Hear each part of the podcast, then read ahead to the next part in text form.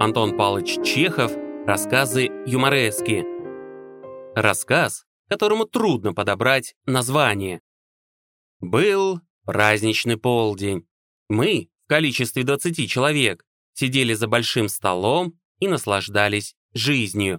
Наши пьяненькие глазки покоились на прекрасной икре, свежих омарах, чудной семге и на массе бутылок, стоявших рядами почти во всю длину стола. В желудках было жарко, и, выражаясь по-арабски, сходили солнце. Ели и повторяли. Разговоры вели либеральные. Говорили мы о «Могу я, читатель, поручиться за вашу скромность?»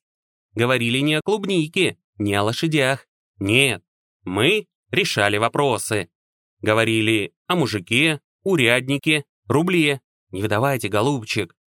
Один вынул из кармана бумажечку и прочел стихи, которых юмористически советуют брать с обывателя за смотрение двумя глазами 10 рублей, а за смотрение одним 5 рублей, со слепых же ничего не брать. Любостяжаев Федор Андреевич, человек обыкновенно смирный и почтительный, на этот раз поддался общему течению. Он сказал, «Его превосходительство Иван Прохорович «Такая дылда! Такая дылда!» После каждой фразы мы восклицали «Перид!» латинское «Да погибнет!»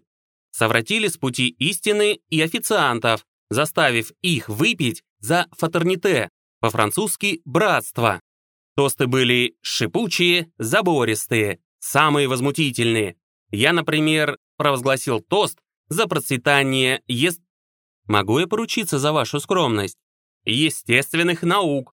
Когда подали шампанское, мы попросили губернского секретаря Оттигаева, нашего Ринана и Спинозу, сказать речь. Поломавшись малость, он согласился и, оглянувшись на дверь, сказал, «Товарищи, между нами нет ни старших, ни младших. Я, например, губернский секретарь, не чувствую ни малейшего поползновения показывать свою власть над сидящими здесь колледжскими регистраторами, и в то же время, надеюсь, здесь сидящие титулярные и надворные не глядят на меня, как на какую-нибудь чепуху. Позвольте же мне... Хм, нет, позвольте. Поглядите вокруг. Что мы видим? Мы поглядели вокруг и увидели почтительно улыбающиеся халуйские физии. «Мы видим», — продолжал оратор, оглянувшись на дверь, «муки, страдания, Кругом кражи, хищения, воровства, грабительства, лихаимства, круговое пьянство, притеснение на каждом шагу. Сколько слез, сколько страдальцев! Пожалеем их, за... заплачем!» Оратор начинает слезоточить. «Заплачем и выпьем за...» В это время скрипнула дверь. Кто-то вошел. Мы оглянулись и увидели маленького человечка, с большой лысиной и с менторской улыбкой на губах.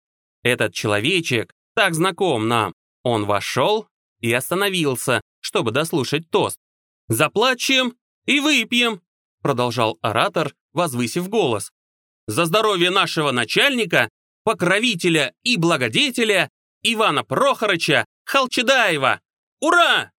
«Ура!» – загорланили все двадцать горл, и по всем двадцати сладкой струйкой потекло шампанское. Старичок подошел к столу и ласково закивал нам. Он, видимо, был в восторге.